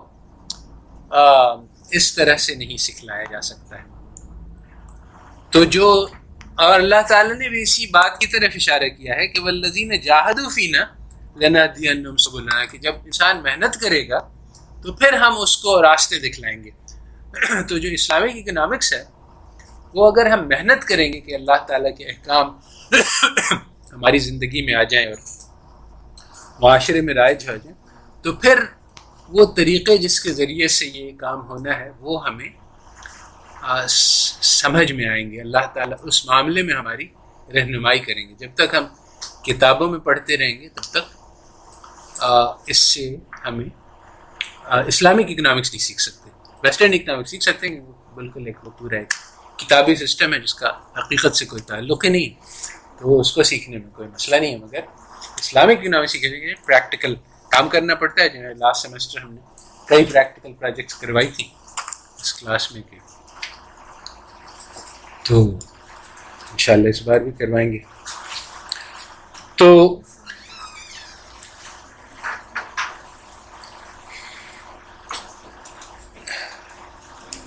یہ بھی ایک فرق ہے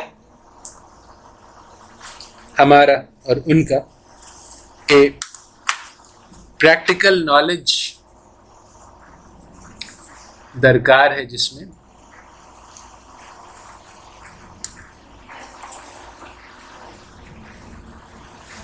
عمل سے ہوگا کام مثلا زکوٰۃ لے لیں ایک لیول پہ یہ ہے کہ اپنا حساب لگائیں کہ ہم زکوٰۃ دینے میں احتیاط کرتے ہیں کہ نہیں اور پھر یہ تو انفرادی ہو گیا پھر اجتماعی یہ ہے کہ چونکہ ہم لوگوں کو امت کے طور پہ امر بالمعروف اور نہیں المنکر کا حکم ہے اس لیے ہمیں یہ ضروری ہے کہ نہ صرف یہ کہ اپنا کام کریں بلکہ آس پاس معاشرے میں جو جو لوگ ہمارے زیر اثر ہیں یا جو لوگ ہماری بات سنتے ہیں ان تک بات پہنچانا ہمیں فرض ہے کہ بھائی زکوٰۃ جو ہے وہ فریضہ ہے اس کی ترغیب دینا ان کو منانا سمجھانا جیسے صرف زکوٰۃ نہیں ہر معاملے میں جیسے یہ لائن بنی ہوئی ہے ایک آدمی جو ہے وہ لائن کاٹ کے اندر گھس گیا اب کون اس سے لڑے کون اس کو سمجھائے خام خواہ کے ہو ہوگی چلو اس کو کرنے دو یہ ایک طریقہ ہے سوچنے کا جو عام ہے اور جو صحیح طریقہ ہے وہ یہ ہے اس کو سمجھانے کے بھائی دیکھیں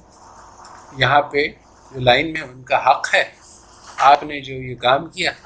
تو ان کا حق مار لیا اس میں بھی یعنی ایک تو ایک اس کو ڈانٹ دینا اور لڑائی جھگڑا اور ہاتھ پائی یہ بھی اسلام کا طریقہ نہیں ہے بلکہ دعوت جو ہے اس اس کو دینا بھی ہے اور حکمت اور بصیرت کے ساتھ بھی دینا ہے کہ اس کو بات سمجھ میں آ جائے اس کو شرمندگی ہو کے دیکھیے اتنے سارے لوگ ہیں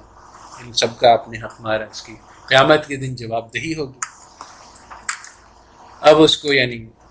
سمجھانا یہ بھی ہمارے اوپر فرض ہے اور حالانکہ یہ انپلیزنٹ ہے کوئی بھی کرنا نہیں چاہتا ہے چنانچہ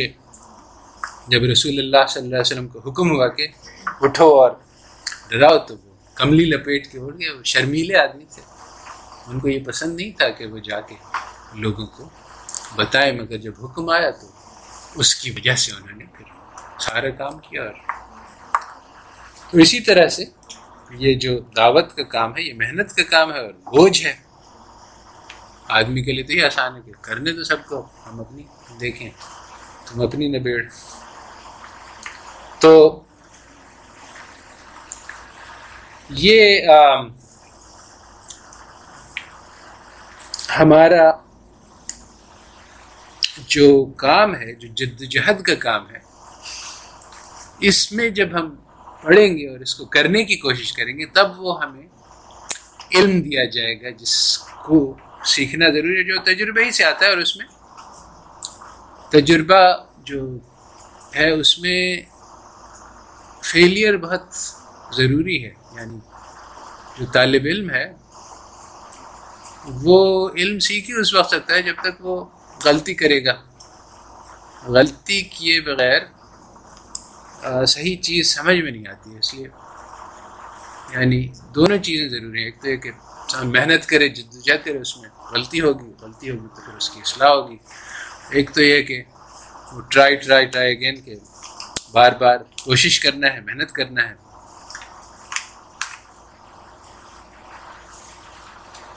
گریں گے پھر اٹھیں گے پھر گریں گے پھر اٹھیں گے تو اس طرح سے سیکھیں گے جب آدمی لگا رہے گا اسی میں تو پھر اس کو رہنمائی ہوگی اور جو آسانی سے ہار مان لے تو وہ کوئی چیز نہیں سیکھ سکتا ہے اچھا پرابلم سالو کرنے کی کوشش کی نہیں حل ہوا چلو یہ میرے بس ہی میں نہیں ہے اس کو چھوڑ دو تو محنت کرنا چاہے اس میں فوراً کوئی نتیجہ نہیں نظر آئے یہ بہت ضروری ہے کسی بھی چیز کو سیکھنے کے لیے تو یہ ہماری جو میتھڈالجی یہ اس کے معنی کہ جو ہم جس چیز کو ہم نالج کہتے ہیں وہ ڈفرینٹ ہے فرام اس چیز کو جس کو ویسٹ نالج کہتا ہے ویسٹ نالج کتابی ہے اور اس سے کچھ ہوتا نہیں ہے اور یہ آپ کے سامنے ہیں آنکھوں کے کہ یعنی ایسا لوگ جو ہیں وہ تھیسس لکھ رہے ہیں اور یعنی بڑے بڑے ریسرچ آرگنائزیشن ہیں کچھ بھی نہیں ہو رہا ہے ان کا یعنی ایف ڈی آئی امپروز یعنی اللہ کیا کیا تھیسس لکھی جا رہی ہے اس کا کوئی اثر نہیں کیونکہ وہ اس کا مقصد ہی نہیں ہے اثر کرنا سو بس ایک کتابی نالج ہے آپ کا مقصد یہ ہے کہ کتابوں کا انبار لگ جائے لائبریری میں اگلے والے اسٹوڈنٹ کو مصیبت ہو تو اس کو اور زیادہ پڑھنا پڑے اور باقی دنیا میں کوئی اثر نہیں ہو اور زیادہ مشکل میتھمیٹکس اس سے بھی زیادہ مشکل ہے اس سے بھی زیادہ مشکل ہے اس کا کیا فائدہ ہے کسی کو کوئی پتہ نہیں نہ وہ بتلا سکتا ہے سمجھا بھائی یہ میں نے فارمولہ نکالا جیسے کسی ایک انسان ہے دنیا میں جس کو پیدا ہوا تو اس قسم کی نالج پڑھائی جا رہی کیونکہ یہ ویسٹ والے اس کو نالج کہتے ہیں اور ہم جو ہیں وہ لکیر کے فقیر ہیں جو وہ کہتے ہیں اس پہ آنکھیں بند کر کے آمن نہ کیا ہوا تو اس کو ہم نالج مان رہے ہیں جو کہ کوئی چیز ہی نہیں تو ہماری میتھڈ واٹ از نالج یہ الگ ہے اس کو حاصل کیسے کیا جاتا ہے یہ بھی الگ ہے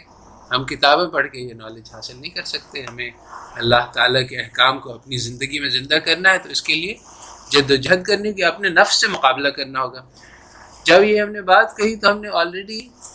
مائکرو اکنامک تھیوری سے انکار کر دیا کیونکہ مائکرو نفس سے مقابلہ نہیں سکھلاتے وہ تو نفس کو میکسیمم مطمئن کرنا سکھلاتے تو پوری کی پوری تھیوری جو ہے وہ یہیں پہ ختم ہو گئی جب ہم نے کہا کہ جد و جد میں اپنے نفس سے مقابلہ کرنا ہوگا اللہ کے حکموں کو ماننا ہوگا اللہ تعالیٰ کہتے ہیں کہ اصراف نہیں کرو ہمارا دل چاہتا ہے کہ کریں لگژری اور تبذیر نہیں کرو اور ہمارا دل چاہتا ہے کہ ہم کریں تو ہم اب اس کو روک دیں گے اب وہ یوٹیلٹی میکسیمائزر کہتا ہے کہ جو دل چاہتا ہے وہ کرو اور قرآن کہتا ہے کہ جو لوگ اپنی ہوا پہ یعنی اپنی آئیڈل ڈیزائرز کو فالو کرتے ہیں وہ تو جہنم میں جائیں گے تو سیدھی سیدھی بات ہے کہ میکسیمائزیشن تو کسی طرف سے روا نہیں ہے تو نالج کیا ہے یہ ہمارے میں فرق ہے کیسے حاصل کی جاتی ہے یہ ہمارا فرق ہے اب جو نیکسٹ ٹاپک ہے وہ اسی کے کہ یہ ہماری جو محنت ہے یہ اس میں ایک ڈویلٹی ہے تو رخ پہ محنت ہوتی ہے ایک ساتھ اور یہ سورہ مزمل سے ثابت ہوتا ہے کہ اس میں کہا گیا ہے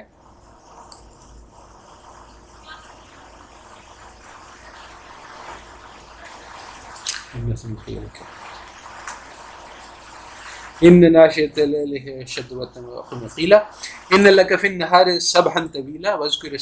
وتبتل لہ تبدیلا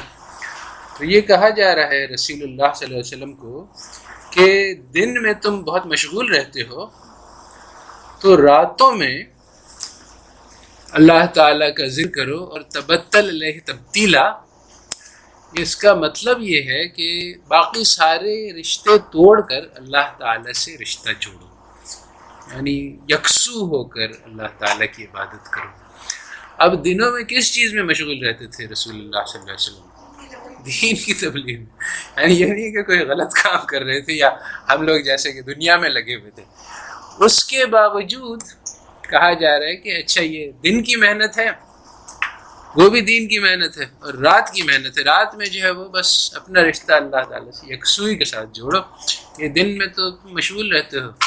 ہو دین کے کام میں تو اسی طرح سے ہماری یہ بہت عجیب ہے ہماری ساری یعنی ساری دنیا پہ محنت کر رہے ہیں اور یعنی اصلاح معاشرے کی کوشش کر رہے ہیں اور ہر فرنٹ پہ اپنے فیملی سے اپنی اسکول میں اپنی یونیورسٹی میں اپنے دوستوں میں اپنے ہر طرف ہمیں حکم ہے جو جو امر بھی معروف کا اس کو پورا کر رہے ہیں مگر یہ ساری محنت کا صرف ایک ہی مقصد ہے کہ میرا تعلق اللہ تعالیٰ سے پیدا ہو جائے ان سلاتی و نسخی و محیا و مماتی اللہ رب العالمین تو میری نماز یعنی یہاں پہ عبادت مراد ہے میری عبادت اور میری جد و جہد اور میرا جینا اور میرا مرنا سب کچھ اللہ تعالیٰ کے لیے ہے جو رب العالمین ہے تو ہم جو ساری محنت کر رہے ہیں دنیا پہ کہ اس میں دین آ جائے وہ بھی اسی لیے ہے کہ میری میں اللہ کا حکم کو پورا کروں تاکہ اللہ تعالیٰ مجھ سے راضی ہو جائیں ایک طرف یعنی یہ جس کو کہیں کہ میکسیمم سیلفشنیس اس سے زیادہ ہو نہیں سکتا بس حالانکہ نظر آتا ہے کہ میں اور لوگوں پہ محنت کر رہا ہوں مگر مقصد صرف اپنے آپ کو بچانا مگر ڈویلٹی اس میں دونوں چیزیں ایک ساتھ لے کے چلنی پڑتی ہیں ساتھ ساتھ یعنی وہ انسان کی وہ ہمدردی جو رسول اللہ صلی اللہ علیہ وسلم کے پاس تھی کہ اے میرے نبی تم کیا اپنے آپ کو ہم سے ہلاک کر ڈالو گے اگر یہ لوگ تمہاری بات نہیں مانتے کافروں کے لیے اتنی محبت ہے اتنی درد ہے کہ وہ یعنی ان کا دل غم سے اتنا بھرا ہوا ہے کہ اللہ تعالیٰ ان کو تسلی دے رہے ہیں اور اللہ تعالیٰ نے سور شعراء میں لکھا ہے کہ یہ شاعر جو ہیں یہ بہت ایگزیجریٹ کرتے ہیں بہت بڑا چڑھا کے بات دیتے ہیں تو یعنی یہاں پہ اللہ تعالیٰ بڑھا چڑھا کے بات نہیں کہہ رہے ہیں بلکہ واقعی یعنی رسول اللہ صلی اللہ علیہ وسلم کے دل میں اتنا غم تھا کہ اس سے وہ ہلاک ہوئے جاتے تھے ہو یہ اسلام میں کئی جگہ پہ بالکل اپوزٹ چیزوں کو ایک ہی جگہ پہ جمع کرنا ہوتا ہے یعنی ایک طرف شدید کنسرن لوگوں کے لیے شدید محبت شدید یعنی ان کی طرف ان کے غم کو اپنا غم سمجھنا جیسے کہ ہماری نبی کی صفت تھی کہا کہ ہم نے تمہارے پاس نبی بھیجا ہے عزیز علیہ معنتم کہ اس کے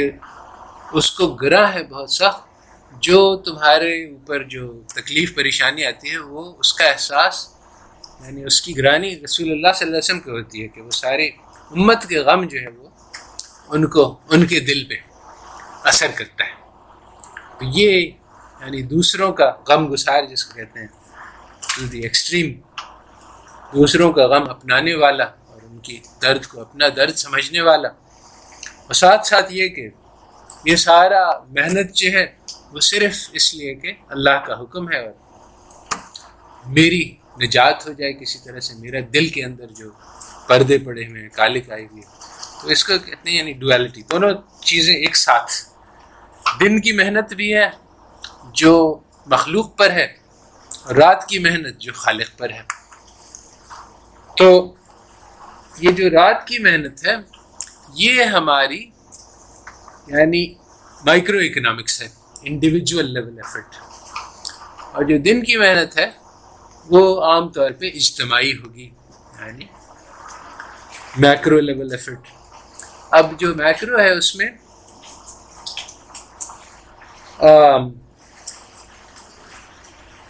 اس میں مختلف گروپس ہیں اور یہ بہت امپورٹنٹ بات ہے اور سمجھنے کی بات ہے کہ پہلے تو انڈیویجول ہے وہ تو خیر اس کے سارے احکام جو ابھی ہم تفصیل میں نہیں جا رہے اس کی دوسرا پھر فیملی ہے کلیئر ڈیفائنڈ ہے کہ یعنی بچوں کو ماں باپ کی اطاعت کرنی ہے اور کیا کیا ذمہ داریاں ہیں ماں باپ کی کیا ذمہ داریاں ہیں تو فیملی جو ہے وہ بہت کلیئر اور ویل ڈیفائنڈ ہے اور اس کے پورے احکام ہیں یہ سب سے چھوٹا ہمارا میکرو یونٹ ہے اس کے اوپر پھر ہمارا پڑوس ہے چالیس گھر ادھر چالیس ادھر ان لوگوں کے خاص احکام ہیں جو باقی ساروں کے نہیں ہیں بلکہ اتنے سارے پڑوسیوں کے احکام ہیں کہ کہا کہ ہم تو یہ سمجھنے لگے کہ اب ہمارے میراث میں بھی ہم کو شریک کر دیا جائے گا اتنے سارے حکم آئے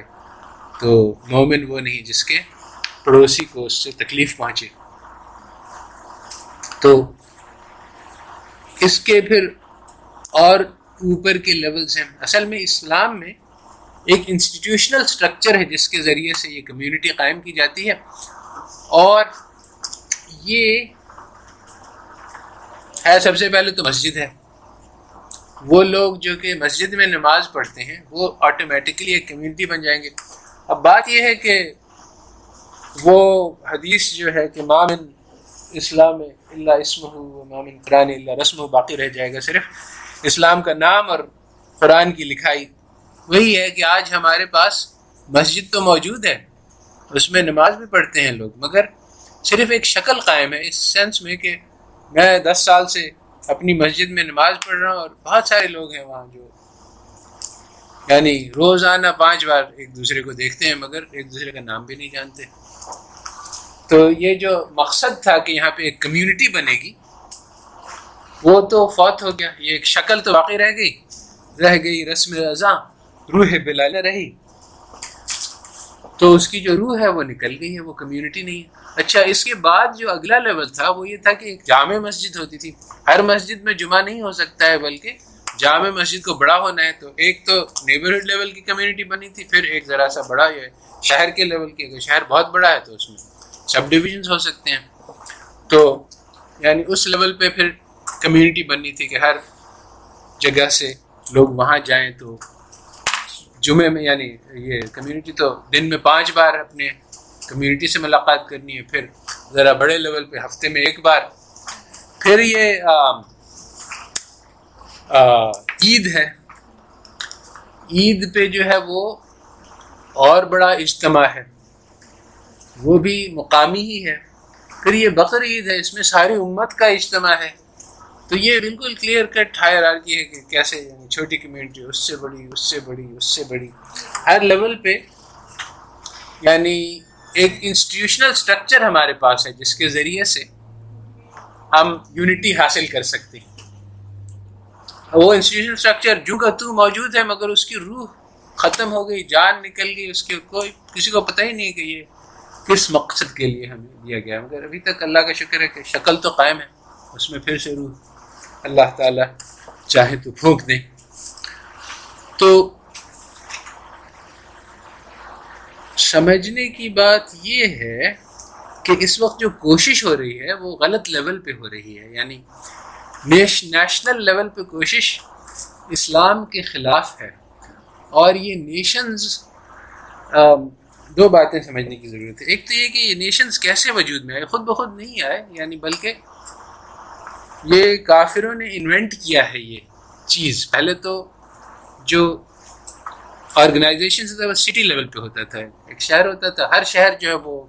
ایک طرح سے انڈیپینڈنٹ ہوتا تھا آپس میں جو ہے وہ ان کا تعلق تو ہوتا تھا اور یعنی ایک کلیکشن ہوتا تھا مگر بیسیکلی انڈیپینڈنٹ گورننس تھا یہ ایک یونٹی نہیں تھی تو میکیولی کے زمانے سے یہ بات شروع ہوئی کہ وہ جو سٹیز تھیں وہ انہوں نے دیکھا کہ اگر ہم لوگ یونائٹ کر جائیں تو ہمارے پاس پاور زیادہ ہو جاتا ہے تو پھر ہم دوسروں پر قبضہ حاصل کر سکتے ہیں اور میکیولی نے یہ بات کہی کہ دیکھو رول کے دو طریقے ہوتے ہیں ایک طریقہ ہوتا ہے محبت کے ذریعے سے کہ لوگ تم کو چاہیں گے اس لیے تمہاری اطاعت کریں گے اور دوسرا ہے خوف کے ذریعے سے کہ تمہارا ڈنڈا اتنا مضبوط ہوگا کہ لوگ ہمارا حکم آ گئے تو ڈر کے مارے تمہاری اطاعت کریں گے تو اس نے کہا کہ یہ ڈر والا طریقہ جو ہے نا یہ زیادہ افیکٹو اور افیشینٹ ہے اور یہ محبت والا طریقہ چلتا نہیں ہے صحیح تو اس وقت سے پھر یورپ میں پولیٹیکل تھیوری اسی بنیاد پہ چلی کہ ہم زور کے ذریعے سے اپنی بات منوائیں گے تو یہ نیشن کی کانسیپٹ انوینٹری اور یہ پتہ چلا کہ یعنی لوگوں کو زبردستی جوڑ دیا گیا ایک ایسی یونٹی کریٹ ہوئی جو نہیں تھی یعنی پہلے موجود نہیں تھی لوگوں کو یعنی جیسے برٹن ہے انگلینڈ ہے تو انگلینڈ کا کوئی تصور نہیں تھا وہ الگ الگ شہر تھے ہر ہر کی اپنی معاشرت تھی اپنے طریقہ تھا اپنی زبان تھی یعنی لہجہ الگ ہوتا تھا ہر جگہ کا اور آپس میں ان کا یعنی ایک جیسے تاجروں کا تعلق ہے کہ ہم وہاں ٹریڈ کرنے جا سکتے ہیں پھر وہ یونٹی بنی تو وہ اس میں یعنی اکنامک اسٹرینتھ بہت زیادہ پیدا ہوئی اور اس کے ذریعے سے وہ اپنا زور چلا سکے اور ساری دنیا پہ یہ جو فارم ہے نیشن اسٹیٹ کا یہ بہت پاورفل ثابت ہوا اور اس نے یعنی ساری دنیا میں لوٹ مار کرنے میں بہت فائدہ دیا ان لوگوں کو جو چنانچہ انہوں نے یہ پریچ کرنا کہ اپنی آئیڈیالوجی کے اسی بیسس پہ انسان کو آرگنائز کرنا چاہیے کہ نیش نیشنلٹی ہو اور اس کے انہوں نے باضابطہ یعنی طریقے بنائے مثلا پوئٹری ہے کہ leaves their man with soul سو اس نے یعنی لوگوں کو ترغیب دی گئی کہ اپنے آپ کو انگلش کے طور پہ سوچو اور پھر اپنی قوم پہ اپنے ملک پہ مرنے کے لیے بھی تیار ہو جاؤ کیونکہ یہ ضروری تھا جنگیں لڑنے کے لیے کہ لوگوں کو یعنی یہ ایک بت بنایا گیا اور اس کی پرستش سکھلائی گئی اور مسلمان نے کبھی اس بات کو یعنی بہت زمانے تک اس بات کو تسلیم نہیں کیا جب یہ عطا ترک آیا تو اس نے یہ کہنا شروع کیا کہ ترک ایک قوم ہے اور تم لوگوں کو اپنے آپ کو ایک قوم کی طرح سے سوچنا چاہیے تو مسلمانوں نے اس سے بہت انکار کیا اور اس کے اوپر یعنی خاصا یعنی پروپیگنڈا خرچ ہوا یہ لفظ ترک جو ہے یہ جاہل اور گوار کے لیے استعمال کیا جاتا تھا تو اس کو نیشنل آئیڈینٹی بنانا آسان نہیں تھا مگر بنائے انہوں نے سلوگنز بنائے اور بہت سارے طریقے اختیار کیے کہ ترکوں کو احساس دلایا جائے کہ تم ترک ہو ورنہ وہ کہتے تھے کہ ہم تو مسلمان ہیں یہ ترک کیا ہوتا ہے اسی طرح سے لارنس آف عربیہ کو بھیجا گیا سعودیہ میں کہ وہ عربوں کو یہ بات سمجھائے کہ تم عرب ہو وہ ترک ہیں یہ تمہارے اوپر ناجائز حکومت کر رہے ہیں اور بہت سارے لوگوں نے اس کے خلاف کیا یہ جو اقبال کا مشہور شعر ہے کہ کیا خوب امیر فیصل کو سنوسی نے پیغام دیا تو نام نصب کا حجازی ہے پر دل کا حجازی بن نہ سکا تو امیر فیصل نے کیا پیغام دیا تھا اس کو اس نے یہ پیغام دیا تھا کہ یہ ترک ہمارے اوپر حکومت کر رہے ہیں تم بھی ہمارے ساتھ مل کے ان کے ساتھ بغاوت کرو تاکہ ہم آزاد ہو جائیں اور ہم اپنی تو اس نے کہا کہ بھائی یہ کیا بات ہوئی ترک ہیں اور عرب ہیں اور ہم سب مسلمان ہیں تو یہ یعنی میسج کہ تم عرب ہو اصل میں وہ برٹش کی لکھی ہوئی یعنی پالیسی تھی ان کو بہت اس بات کی پریشانی تھی اور گھبراہٹ تھی کہ اگر ہم نے کبھی ترکی کے خلاف ایکشن لیا جیسا کہ وہ چاہ رہے تھے تو وہاں جو خلیفہ بیٹھا ہوا وہ اگر یہ اعلان کر دے گا کہ اب انگریز کے خلاف جہاد فرض ہے تو ہماری تو ساری کالونیز جاتی رہیں گی کیونکہ مسلمان جو ہے وہ اس فتوے پہ پھر کہے گئے کہ ٹھیک ہے کرنا یعنی واقعی یعنی برٹش جب راج آیا تو اس پہ علماء نے فتویٰ دیا کہ یہ ٹھیک ہے اس کو قبول کیا جا سکتا ہے تب مسلمان جو ہے انہوں نے اور بغاوت کرنے کی ضرورت نہیں ہے اس کے بھی کئی وجوہات ہوئے بہرحال تو ان کو کافی خوف تھا اس کا تو انہوں نے کہا کہ اس کے خلاف انہوں نے یہ پالیسی بنائی کہ ہم یہ کریں گے کہ ایک نیا خلیفہ بنائیں گے جو ہمارا پٹو ہوگا اور وہ عربستان میں ہوگا تو انہوں نے کہا کہ عربوں کو ہم بغاوت کروائیں گے ان کو سپورٹ کریں گے اور ان میں سے ایک خلیفہ کھڑا کر دیں گے جو ہمارا ہوگا اور وہ چونکہ کعبہ اس کے پاس ہوگا اس لیے اس کو مسلمان اس کی اتھارٹی تسلیم کریں گے تو پورا یہ لارنس آف عربیہ کا یہی مشن تھا کہ وہ جا کے عربوں کو بغاوت پہ اکسائے اور وہ اس میں کامیاب ہو گیا اس نے کچھ عربوں کو اپنے ساتھ ملا لیا اور پھر یہ عرب نیشنلزم کی مہم چلی تو یہ جو دو چیزیں ایک تو یہ نیشن کی کانسیپٹ اس نے اتنا نقصان پہنچایا انسانیت کو کہ سوچا بھی نہیں جا سکتا ہے یعنی دو نیشنز کو بس اس بات پہ لڑا دیا کہ بس تم فرینچ ہو اور تم برٹش ہو اور جرمن ہو اور یورپ میں تو تین سو سال تک آپس میں وہ جنگ کرتے رہے اسی نیشن کی کانسیپٹ پہ اسلام نے غیروں کے تدلا کے ملائے اور ہسٹورین نے لکھا ہے کہ یہ اسلام کا بڑا کرشمہ ہے کہ اس نے آپس میں ٹالرنس پیدا کر دیا اور مختلف قبیلے اور مختلف زبان اور مختلف معاشرت سب کو شیر و شکر کر دیا اور یہ کئی رائٹرز نے لکھا کہا اور اس نے یہ کہا کہ آج بھی ہمیں اس کی ضرورت ہے آج بھی ہم نے یہ بات نہیں سیکھی کہ کیسے ایک دوسرے سے انسان کے طور پہ برتاؤ کیا جائے اس میں ایک اور بات ہے جو جس کی تفصیل میں جانے کا اس وقت موقع نہیں ہے وہ یہ ہے کہ چونکہ یورپینز نے نیشن سے یعنی وہ اپنے دین سے انکار کر لیا تو جب نیشن آیا تو انہوں نے کہا کہ ہمارے موریلٹی کیسے بنتی ہے انہوں نے اس کا یہ جواب دیا کہ بھائی ہمارا نیشن جو ہے اس میں ہم آپس میں جس چیز پہ بھی اگری کرائیں اس کو کہتے ہیں سوشل کانٹریکٹ وہ ہماری مورلز ہوگی اگر ہم سب کہتے ہیں کہ سچ بولنا چاہیے یہ ہوگا اگر ہم سب کہتے ہیں جھوٹ بولنا چاہیے تو یہ ہوگا اور چنانچہ یہ نظر آ رہا ہے ہمارے یعنی جب میں گیا تھا نائنٹین سیونٹیز میں امریکہ تو پڑھنے اس زمانے میں یہ ہومو سیکشوالٹی جو ہے یہ ایک جرم تھا قانونی اور ایک بیماری تھی ایک کتاب ہوتی ہے لسٹ آف ڈیزیز سائیکولوجیکل اس میں اس کا نام آتا تھا کہ بھائی یہ ایک ذہنی بیماری ہے اس کو کیسے اس کی علاج کیا جاتا ہے آج نائنٹین نائنٹیز میں اس کے خلاف بولنا جرم ہے اور یہ نارمل بات سمجھی جاتی ہے اور شادیاں ہو رہی ہیں تو یعنی بس موریلٹی کا کوئی ایبسلوٹ سٹینڈرڈ نہیں ہے ہم آپس میں جو بھی طے کر لیں وہ ہماری موریلٹی ہے چنانچہ اس کے دو نتیجے نکلے ایک نتیجہ یہ نکلا کہ نیشن جو ہے ایز اے ہول اس کا جو لیڈر ہے جو بھی اس کے وہ اس کے اوپر مورالٹی کا اطلاق نہیں ہوتا کیونکہ وہ مورالٹی بناتا ہے وہ قانون ساز ہے اگر وہ ڈکلیئر کر دے کہ یہ مورل ہے تو اس کے اوپر تو کوئی مورالٹی لاگو ہی نہیں ہوتی اور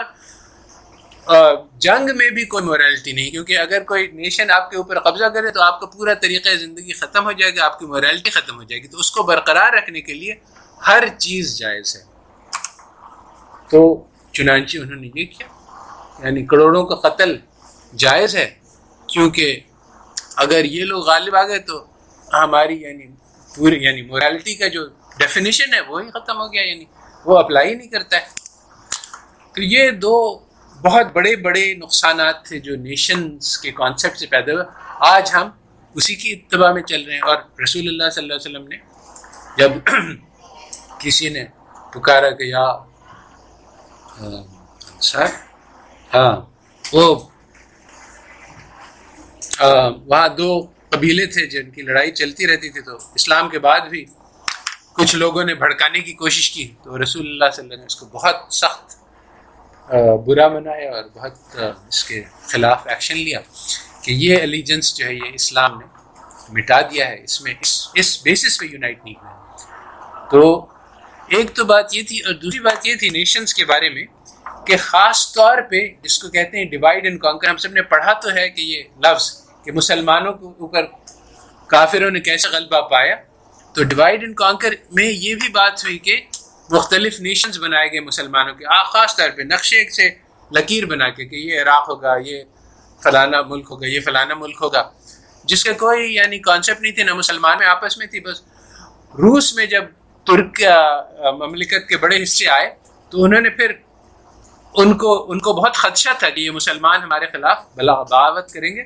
تو ان کو توڑنا ضروری ہے تو بالکل یعنی آپ کی یعنی لکھی ہوئی پالیسیز دیکھ سکتے ہیں کہ اچھا تم جو ہے وہ قزاق قوم ہو تمہاری یہ زبان ہے پوری زبان ڈیفائن تمہاری یہ کلچر ہے تمہارے یہ تمہارا یہ یہ ڈانس ہوتا ہے تمہارے یہ تاریخ ہے پوری یعنی ان کے کلچر اور اسی طرح سے وہ جارجینس ہیں اور وہ دوسری قوم ہیں سارے اس کو بانٹ دیا گیا کہ اور ان کو کتابیں دی گئیں ان کو بتلایا گیا کہ یہ تمہاری آئیڈینٹی ہے تاکہ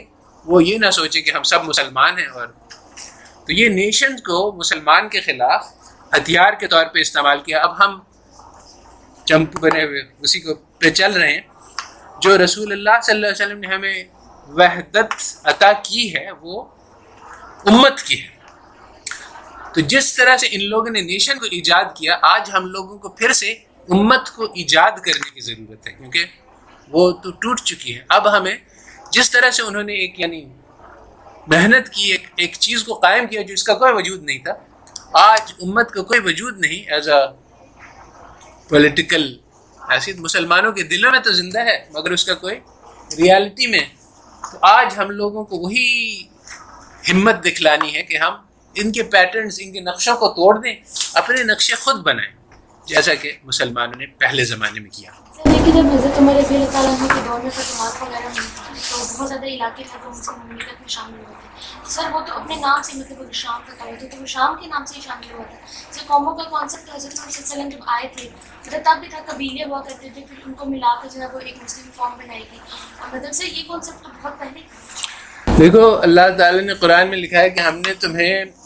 قبائل میں بانٹا تاکہ آپس میں تم تعارف تعارف کے لیے اس لیے نہیں کہ ایک دوسرے پر برتری جتاؤ اور ایک دوسرے سے اس بنیاد پہ لڑو تو قوموں کی ایک آئیڈینٹی ہوتی ہے اس میں تو کوئی شک نہیں مگر جو ہماری یونٹی ہے وہ امت کے لیول پہ ہے اگر ایک بھی جگہ کسی مسلمان کو دکھ ہوتا ہے تو سارے مسلمانوں کو اس کا احساس ہونا چاہیے یہ وہ وحدانیت ہے جو کہ مطلوب ہے اور باقی یہ کہ فرق ہو سکتا ہے اور شناخت کے لیے کہ ہاں فلانا شخص اردو بولتا ہے اور فلانا شخص جو ہے وہ اس قوم سے ہے اس میں کوئی مذاق نہیں ایز لانگ ایز یہ ہمارے آپس میں تفرقہ کی بنیاد نہیں بنے کہ بھائی ایران اور عراق کی لڑائی ہو رہی ہے